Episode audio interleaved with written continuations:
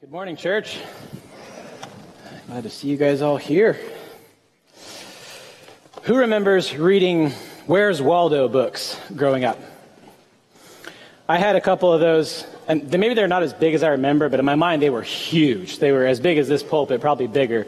You'd open them up and they just cover your entire lap, and the images is both sides of the page, so the you know the picture is huge and it's filled with hundreds, if not thousands, of characters doing all of these silly and ridiculous things, and you're looking for that little red and white striped man called Waldo. And he was so hard to find, particularly in these really big books that I remember having. I'd, I'd look for hours. I'd seriously get to the point where it's like, okay, you know what? I think the artist forgot to put Waldo in here, and it's just a prank. Honestly, he's not. He's not here. There's no way. The book of Esther that we are in today, the story of Esther, is kind of like the Where's Waldo of the Bible, if you will. It has the distinction of being the only book in all of Scripture that never mentions God, not even once. In fact, you could probably sell this book standalone on the New York Times bestseller list. It's an epic story. It's amazing. It's super exciting. I encourage you guys to read the whole thing. We're not going to be able to go through all of it today, but it's an epic story and it's kind of seemingly non-religious. It just, it sort of reads like a history book if you don't read it closely. In fact, Martin Luther himself had problems with Esther being in the Bible because he claimed it had no gospel content and was aggressively Jewish, whatever that's supposed to mean. No disrespect to Mr. Luther, but I disagree.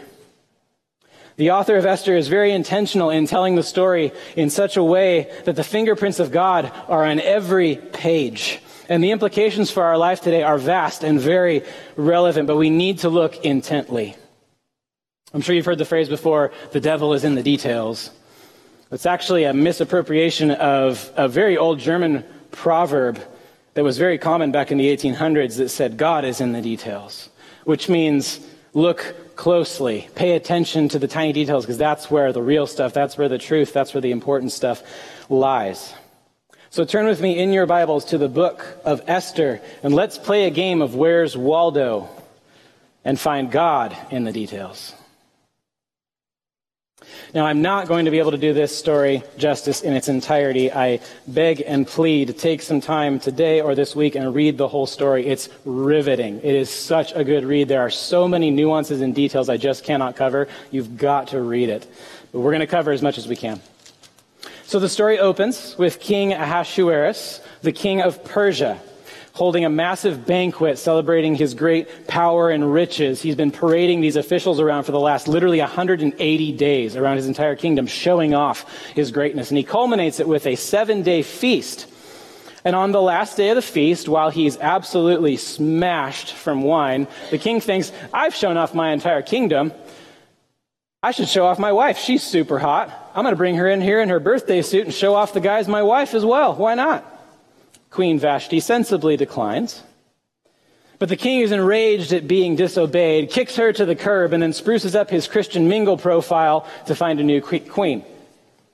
AKA, he rounds up all of the beautiful young virgins in the city of Susa, where his throne is, makes them go through a year long spa treatment beautification process, and then sleeps with them one by one, looking for that special spark. Real gem of a guy.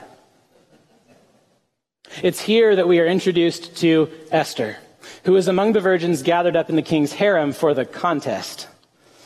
And her guardian Mordecai as well, which is her older cousin who adopted her as his daughter when her parents passed away. And we don't know the story of what happened, but that's, that's all we have. And Mordecai was also a court official for the king. So we'll pick up the story in chapter 2, starting in verse 12. Now, when the turn came for each young woman to go into King Ahasuerus after being 12 months under the regulations for the women, since this was the regular period of their beautifying, six months with oil and myrrh, and six months with spices and ointments for women. When the young woman went into the king in this way, she was given whatever she desired to take with her from the harem to the king's palace. In the evening she would go in, and in the morning she would return to the second harem. Now, it's not saying that, but there's really only one thing you do with the king if you go in in the evening and come out in the morning. She would not go into the king again unless the king delighted in her and she was summoned by name. Verse 15. When the turn came for Esther, the daughter of Abihail, the uncle of Mordecai, who had taken her as his own daughter to go into the king, she asked for nothing except what Hegai, the king's eunuch, who had charge of the women, advised. Now Esther was winning favor in the eyes of all who saw her. That phrase, really important. If you read through this whole thing, that phrase is listed over and over and over again. Verse 16, and when Esther was taken to King Ahasuerus into his royal palace in the tenth month, which is the month of Tebeth, in the seventh year of his reign, the king loved Esther more than all the other women, and she won grace and favor in his sight more than all the virgins, so that he set the royal crown on her head and made her queen instead of Vashti. Then the king gave a great feast for all his officials and servants. It was Esther's feast. He also granted a remission of taxes to the provinces and gave gifts with royal generosity. So we see this phrase a couple times, even just this little section that we read, that everyone who saw Esther found favor with her. Esther was winning favor in the eyes of all who saw her.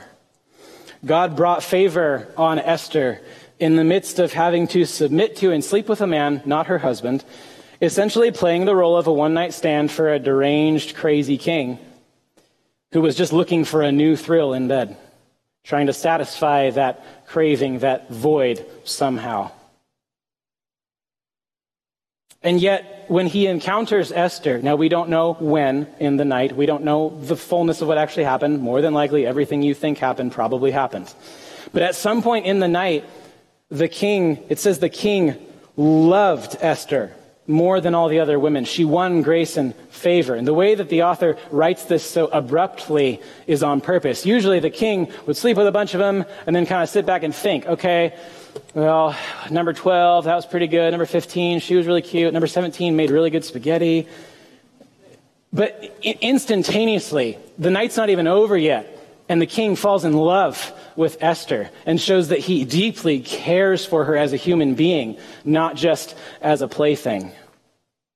And I'm sure she was beautiful, but the drastic reaction of the king to Esther's beauty is, I think, intentional by the author to show that there's something supernatural going on here in the way that Esther is being favored by everyone. I'm sure she's a wonderful gal. But I think the Lord's fingerprints are in the favor that Esther is receiving from every single person, as deranged and disgusting as they may be. The king was looking for a plaything, but fell deeply in love. And we see that expressed throughout the rest of the story. Every time Esther approaches the king from here on out, he fawns over her and says, What do you want, my love? Ask for anything up to the half of my kingdom. This guy's willing to give up almost anything for her. He cares for her so deeply. God used a sinful one night stand to place Esther in a position to uphold his covenant to his people. I'm giving stuff away a little bit, but we're also not going to cover some portions of that in detail. Esther is now the queen of all of Persia, a massive, I mean, this was from North Africa to India and most of the southern part of that continent, tons of land. Queen is, the queen is now basically second in command there. She is the only position of authority to later save the Jews from the plight that is yet to come. And yet, how did she get there? Sleeping with a man not her husband. Probably not really. She didn't really have that much of a choice. Does that make you uncomfortable? It makes me uncomfortable reading this. I hadn't read Esther in a while, and when I got to that point, I went, wait a minute. I mean, Esther's never even chastised in this for giving her virginity away and not being a stronger woman or, or saying no. I mean, she got to this position through means that break multiple commandments of God. And it seems like God is in the midst of it, giving her favor in the midst of these trials and these frustrating situations. Eh, we might sit back with 2020 vision and go, well, it's possible the right thing to do would have been to say no to the king, no matter what happens, even if she got executed. You should have said no, Esther.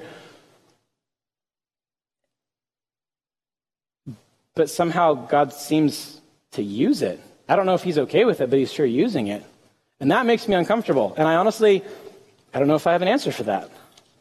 to deal with that discomfort other than the fact that I know that Esther didn't have to clean up her act to be used by God. How many times do we feel that way? That guilt. This idea that we have to break that habitual sin or, or get our acts together, get clean before we can approach God. Or, or this idea that somehow God is only with us in the good stuff.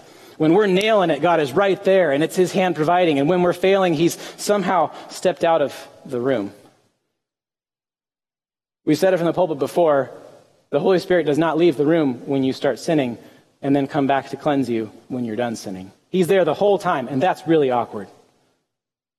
As it should be. Romans 5 8. But God demonstrates his own love toward us in that while we were still sinners, Christ died for us.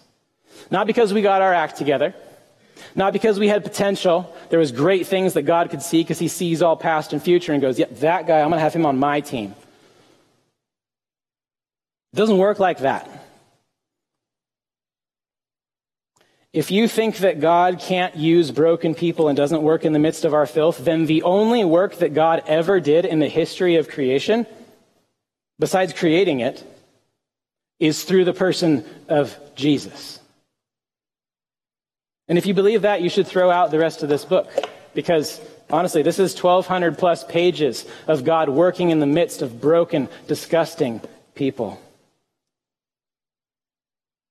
Working his perfect will. This book is a testament to God's relentless pursuit of his glory and our good.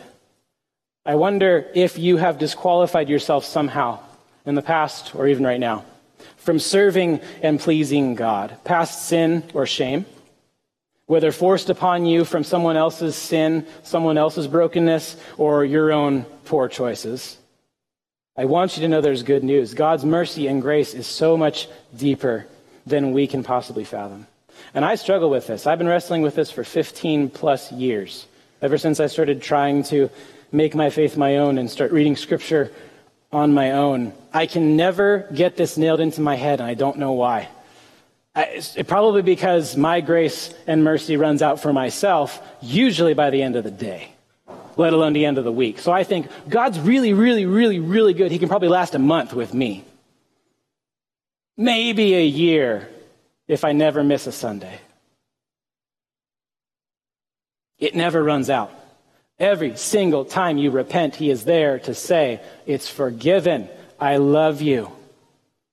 Please don't do that again, even though I know you will. And when you come back, there will be more. His cup never runs out. God is in the details. He works in the midst of our messiness. We don't taint Him, He cleanses us. So the story continues on. Mordecai exposes a plot to assassinate the king, which seems like this really insignificant kind of like side note, the way that the text is written, but it's this amazing bit of foreshadowing. And then we're introduced to Haman, boo, the villain of the story, who is for some reason promoted to second in command right after Mordecai saves the king's life. Mordecai's going, come on, are you kidding me? I literally save your life and you promote this other guy. We, this is, these are some of the details that I don't have time to fully get into, but I'll just wet your whistle a little bit. When Haman is introduced, he's introduced as an Agagite. And all the Jews go, because when Mordecai is introduced the chapter before, he's introduced as a son of Kish. Kish is in the line of King Saul. If you go back 400 years to 1 Samuel, God commanded Saul to kill, wipe out every single one of the Agagites from the face of the earth. And Saul fails to do so. He keeps the king alive and a few others, and some escape. And then he, you know, weasels his way around explaining to Samuel why he didn't kill them. And so anybody who reads this story and hears how Mordecai is introduced and how Haman is introduced goes, whoa, battle 2.0. Saul versus the original Agagites didn't happen. God's going to do it again. Mordecai and Haman. Tons of implications there. I'll let you dig through those when you read it later, because you seriously should. It's so good. Needless to say, Mordecai does not honor or acknowledge Haman's authority and is not that thrilled with Haman being second in command and doesn't really hide it, which infuriates Haman, And it fuels this death wish on him and the entire Jewish people. Because he finds out that Mordecai is a Jew. And he goes, Well, if I wipe out all the Jews, then I wipe out all my enemies, and everyone else loves me. So Haman devises this plan, and he comes up to the king, and he kind of shrewdly, you know, there's these people, they're really dangerous, but not so dangerous you should worry about them. Uh, just, but, but if you just give the word and a little bit of money, and actually, he offers first to pay for it as well. You, literally, just say the word. You don't have to pay for it. You don't have to do anything. I'm going to do all the work. I'm just going to wipe these people out. The king goes, Yeah, sounds good to me. Less work for me. And then Mordecai catches wind of this plan, realizes Esther's really in the only position to do anything about it, goes and warns her, and she bravely approaches the king, risking her life in the process, and then initiates this great plan that she has, invites Haman and the king to dinner laying out this carefully calculated plan to lull Haman's defenses and begin to expose the plot at a second dinner the next night. So Haman walks away from the first night gloating. He's already vain beyond I'll get out.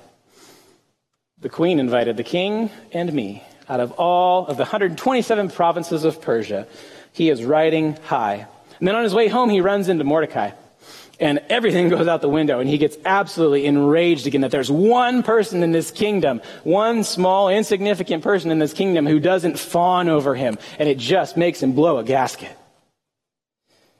So he goes home and he's like i don't care how amazing everything was that i just went through. Haman or mordecai's got to die. So haman's wife encourages him to build a gallows 75 feet high weren't a lot of high rises back then. This is, I mean, you would see this from everywhere in the city. And then to hang Mordecai on it before dinner the next night so that his second dinner isn't ruined and his mood can be maintained. If this is all you know up to this point in the story, things are looking grim.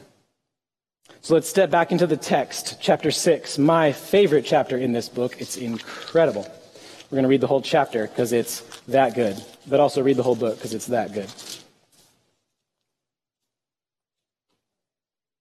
Chapter 6, starting in verse 1. On that night, the night af- after the first meal, the king could not sleep. He gave orders to bring the book of memorable deeds, the Chronicles, and they were read before the king. And it was found written how Mordecai had told about Bigthana and Teresh, two of the king's eunuchs, who guarded the threshold and who had sought to lay hands on King Ahasuerus. And the king said, What honor or distinction has been bestowed on Mordecai for this? The king's young men who attended him said, Nothing has been done. And the king said, Who is in the court? Now Haman, boo, had just entered the court of the king's palace to speak to the king about having Mordecai hanged on the gallows that he had prepared for him. And the king's young men told him, Haman is there standing in the court. And the king said, Let him come in. So Haman came in, and the king said to him, What should be done to the man whom the king delights to honor? And Haman said to himself, Would the king delight to honor more than me? Haman said to the king, For the man whom the king delights to honor, Haman, let royal robes be brought, which the king has worn, and the horse that the king has ridden, and on whose head a royal crown is set. And let the robes of the horse be handed over to one of the king's most noble officials. Let them dress the man whom the king delights to honor and let them lead him on a horse through the square of the city, proclaiming before him, Thus shall it be done to the man whom the king delights to honor. Then the king said to Haman, Hurry, take the robes and the horse as you have said, and do so to Mordecai the Jew. What? Are you joking me? Who sits at the king's gate. Leave out nothing that you have mentioned. Don't even try to change it. It's perfect. So Haman took the robes and the horse, and he dressed Mordecai and led him through the square of the city, proclaiming before him, Thus shall it be done to the man whom the king delights to honor. Then Mordecai returned to the king's gate, probably laughing. I would be. But Haman hurried to his house mourning and with his head covered. And Haman told his wife Zeresh and all his friends everything that had happened. Then his wise men and his wife Zeresh said to him, If Mordecai, before whom you have begun to fall, is of the Jewish people, you will not overcome him, but will surely fall. Verse 14. While they were yet talking with Haman, the king's eunuchs arrived and hurried to bring Haman to the feast that Esther had prepared. Look at this incredible sequence of events. If Ahasuerus doesn't get insomnia that night, if he doesn't order the book of the Chronicles of Memorable Deeds to be read, if they don't turn to the page that has Mordecai's thwarting of the attempted assassination, if Haman hadn't just entered the court as he was reading that story, if the king didn't ask the question vaguely, What shall I do for the one whom the king delights in? which caused Haman's huge ego and vanity to swell even more, set him up for failure by making assumptions. If Haman suggested a quick gesture, I'd just give him half my kingdom. He's already been offering to Esther. Instead of a long parade through the entire city. And if the king's eunuchs didn't arrive while Haman and his wife and wise men were yet still talking and then hurried him off to Esther's feast, there would have been plenty of time for Haman to kill Mordecai before the dinner the next night. And who knows what would have happened in the story? If Esther finds out that Mordecai was killed before she's able to reveal the plot of Haman, I don't know if she would have had the strength to be able to go through with it. We don't know. All we know is that this is a sequence of at least seven, if you go all the way back to chapter 2, more like 12, 13, 14 events that had to happen in a specific way at the perfect time for this particular outcome. And then to cap it all off in chapter 7, Haman, or Esther reveals Haman's plot at the second dinner. The king is enraged and huffs off to the garden to pace around and decide what he's going to do about Haman. And then right as he walks back into the room, because he's kind of gathered himself, Haman is pleading with Esther so violently and so physically, falling on her couch, please spare my life, that when the king walks in, he thinks that he's assaulting Esther. And he goes, You're going to even attack my wife in front of me, let alone her people? Away with him. And he's just trying to figure out what he's going to do with him. And one of the eunuchs is just kind of standing in the back, just attending the dinner, goes, Oh, by the way, um, this morning Haman built a 75 foot gallows at his house to hang Mordecai. King goes, Perfect! Hang him on that. I think we found God in the details again. God is in the details, and nothing can stop him. And if that crazy sequence of, of events isn't enough to convince you, I want to look at Chapter 6, verse 13, my favorite verse in this entire book. Look at this. Haman's complaining to his wife. Then the wise men and his wife Zeresh said to him, Listen to this. If Mordecai, before whom you have begun to fall, is of the Jewish people, you will not overcome him, but will surely fall before him. What? This is the closest we get in Esther, I think, to acknowledging God directly, and from the mouths of pagans, no less. The enemies of the Jews recognize that there is some greater power protecting him. I mean, they've probably heard the stories, the Red Sea, the number of times that there was, you know, 100 people or 300 people up against armies of thousands, if not hundreds of thousands, and they just continue to have victory. The faithfulness of God to bring them back from captivity and from exile over and over again and reestablish them I mean, this is, this is 400 ish, 450 BC. I mean, God has already been working with the Israelites for thousands of years, and the stories are vast by now. And the pagans realize without saying it directly that it seems clear that whoever has done all of that stuff is doing something again. The Jews are not impressive people at this point. They've been in captivity of Persia for at least 70 years, probably more like 100 years by this point. There is a small remnant that returned to Jerusalem, but Jerusalem is still well within the boundaries of the Persian Empire. They aren't building some secret army. They aren't creating some awesome secret weapons in the underground caves of Jerusalem. They're not impressive people and they're not threatening people. And yet Haman's wife and his wise men say this.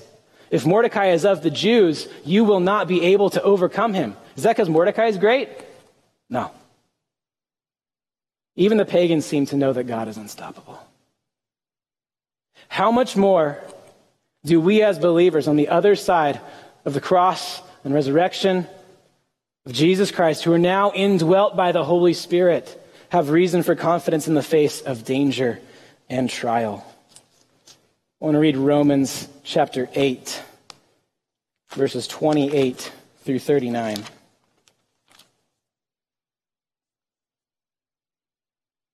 And we know that for those who love God, all things work together for good, according to those, for those who are called according to his purpose. For those whom he foreknew, he also predestined to be conformed to the image of his Son, in order that he might be the firstborn among many brothers. And those whom he predestined, he also called. And those whom he called, he also justified. And those whom he justified, he also glorified. God is doing it all. What then shall we say to these things? If God is for us, who can be against us? He who did not spare his own son, but gave him up for us all, how will he not also with him graciously give us all things? Who shall bring any charge against God's elect? It is God who justifies. Who is to condemn? Christ Jesus is the one who died, more than that, who was raised, and who is at the right hand of God, who indeed is interceding for us. Who shall separate us from the love of Christ? Shall tribulation, or distress, or persecution, or famine, or nakedness, or danger, or sword? As it is written, For your sake we are being killed all the day long. We are regarded as sheep to be slaughtered. Verse 37. No.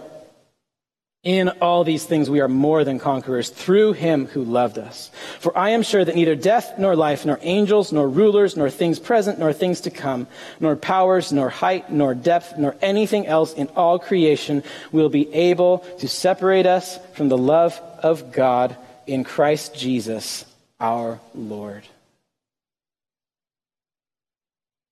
Can the government shutting down our churches separate us from the love of God? Can critical race theory and gender identity politics being indoctrinated into our children in the schools and media separate us from the love of God? Can the outlawing of sharing the hope of Jesus to the LGBTQ community because it's considered conversion therapy, which is happening in Canada right now, they're writing laws about it, separate us from the love of God? Can being hated, canceled, arrested, kidnapped, abused, burned, or executed for our faith separate us from the love of God? No. Because God is working all things for his good, which as children of God is our good too. God is in the details and he cannot be stopped. So now the villain's defeated. Yay, Esther! But don't breathe a sigh of relief just yet because this edict that Haman wrote couldn't be revoked. It was signed with the king's signature and sealed with the king's signet ring. And so it was going to happen. The day was coming when the enemies were allowed by law to destroy the Jews. So Mordecai and Esther have to come up with a plan, some way to counter it. So they basically write a one day Second Amendment, essentially, that on that day the Jews are allowed to take up arms and defend themselves. So we'll jump back there into the text, chapter 9, verse 1. Now, in the twelfth month, which is the month of Adar, on the thirteenth day of the same, when the king's command and edict were about to be carried out, on the very day when the enemies of the Jews hoped to gain mastery over them, listen, the reverse occurred. The Jews gained mastery over those who hated them. The Jews gathered in their cities throughout all the provinces of King Ahasuerus to lay hands on those who sought their harm, and no one could stand against them. For the fear of them had fallen on all peoples. All the officials of the provinces and the satraps and the governors and the royal agents also helped the Jews, for fear of Mordecai had fallen on them. For Mordecai was great in the king's house, and his fame spread throughout all the provinces. For the man Mordecai grew more and more powerful. The Jews struck all their enemies with the sword, killing and destroying them and did as they pleased to those who hated them. And skip to verse 11. That very day, the number of those killed in Susa the citadel was reported to the king. And the king said to Queen Esther, In Susa the citadel, the Jews have killed and destroyed 500 men, and also the ten sons of Haman. What then have they done in the rest of the king's provinces? Now, what is your wish? It shall be granted to you. And what further is your request? It shall be fulfilled. Verse 13. And Esther said, If it pleases the king, let the Jews who are in Susa be allowed tomorrow also to do according to this day's edict. Uh, hold on a minute. Haman's original decree only allowed for the destruction of the Jews on one day 24 hour period. That's it. What do you call taking up arms against somebody who is actively attacking you? Self defense. What do you call taking up arms against someone who is no longer legally allowed to harm you? Vengeance. Suddenly, sweet little Esther reveals the dark side. That was kind of fun, conquering our enemies. I've got power, let's do it again. Let's make sure that those enemies can't touch us again. And then to celebrate this victory, they inaugurate this feast called Purim, which is not commanded by God. It's the only feast in all of the Jewish calendar that's not commanded by God as an act of worship to God and acknowledgement of what He has done for the people. It's to remember the heroism of Esther and Mordecai. There's no mention of God in it at all. And, and that kind of bothers me. It's also traditionally one of the most joyful and highly energetically celebrated of all the feasts. And it's the only one that's not about God. And then look at chapter 10, the very end. It's very short, but if you have titles in your Bibles on the chapters, it'll say something like the greatness of Mordecai. And it's basically just the end chapter is just basically praising Mordecai for how amazing he is and how powerful he is and what a good thing he did and how strong he is and the amazing position of authority he now has and what a massive victory this was for the Jewish people. Where's God in the details there? Well, that's just it. He's been there the whole time. Please read this whole book. It's so good. You'll see it. Every little detail of this story, from beginning to end, is thick with the hand of God. And then he's just never acknowledged. In fact, if anybody acknowledges him, it's the pagan. Now we get to the part that exists in almost every single story in the Old Testament. I hope you guys are starting to see this pattern of the redemptive narrative in Scripture. I think the entire Old Testament can be summed up and boiled down to one statement You need a better Savior. God can and does use broken people for good in this world to alleviate the symptoms of captivity to sin and brokenness. But salvation of the soul from the eternal captivity of sin and death only comes by and through God Himself. I'm going to say that again. God does use broken people for good in this world. He does. Absolutely, He wants to alleviate the symptoms of our captivity and our sin and our brokenness. For sure. But salvation of the soul from the eternal captivity of sin and death only comes by and through God Himself.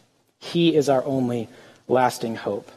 We might say God is in the details working out these minor victories and temporary fixes, and I think He is. He's working out this plan of salvation that culminates in Christ coming, dying on the cross, and raising again. But 400 years from now, in the story of Esther, it's just going to be the Roman Empire instead of the Persian Empire oppressing the Jews. In fact, it kind of blows my mind that when Jesus arrives, the Pharisees are still thinking that the Messiah is going to come as a conquering king to conquer the Romans. Have they not read Esther? Have they not read the entire Old Testament? Has a king ever, everlastingly saved the people of Israel? No, 80 years, 100 years tops, maybe. If he was a really good king, that's like David at most. It never lasts. The fact they still cling to this idea that they're going to conquer the people on this earth who are oppressing them, the, the tangible people. What did, what did, Romans 8 say? We do not wrestle against flesh and blood. We do not wrestle against the Romans. We do not wrestle against the Persians. We do not wrestle against people with different ideologies than us. We wrestle against principalities, powers, darkness, demons, Satan himself. And the war is already won. God is in the details, and He and only He can work out perfect salvation. Likely the most famous line in the whole book of Esther, it's probably the one that you share on Facebook and the one that's knitted on pillows, is actually kind of sad. And yet we quote it in bravery of what Esther did, in awe of that bravery. And I don't mean to belittle her bravery. We should all have that kind of conviction in the face of fear, in the face of persecution, to do the right thing. Absolutely. But listen, the end of chapter 4, verse 16. Esther says to Mordecai after being finally convinced she needs to do this Then I will go to the king, though it is against the law, and if I perish, I perish. That sounds brave, doesn't it? If I perish, I perish. I don't value my life. What is it really, though? It's failure. If she dies, she's dead. She's the only hope for Israel, and if she dies, she's dead. What does Jesus say? When I perish, it is finished. God Himself provides the perfect hero, the perfect Savior to thwart the plans of the enemy. Yes, God uses people like Esther and Mordecai. Absolutely. And their bravery should be admired and exemplified. Don't hear me trying to bash them. But you don't praise the chess pieces for being on the right square at the right time in a game of chess. All glory and praise for every tiny victory in this life belongs to God alone. I want to close with a few thoughts. God is in the details. He's there in our messiness. So be faithful in the small things. You may not have a position of power like Esther or Mordecai to feel like you can make a big difference. But if nothing else, the book of Esther teaches us that God is in all the little details, every mundane little thing, every part of your day, every messy little bit in the midst of you struggling with sin and temptation. So be faithful to do everything, whether dishes or laundry or dealing with temper tantrums or maintaining integrity in your work under a terrible boss. Do everything unto the Lord, faithful in the small things. God is in the details. Nothing can stop him. So do not fear the big things. Nothing surprises God. There's not a single headline that goes across any sort of tabloid that makes God go, I didn't see that. I didn't know the devil was going to do that. I don't have a plan for that. You kidding me? There's no threat against his children he doesn't already have an answer for, ready to go. His hands in his pocket, ready. What's the devil going to do this time? Boom. Got an answer for it. So let's stop reading the headlines in fear.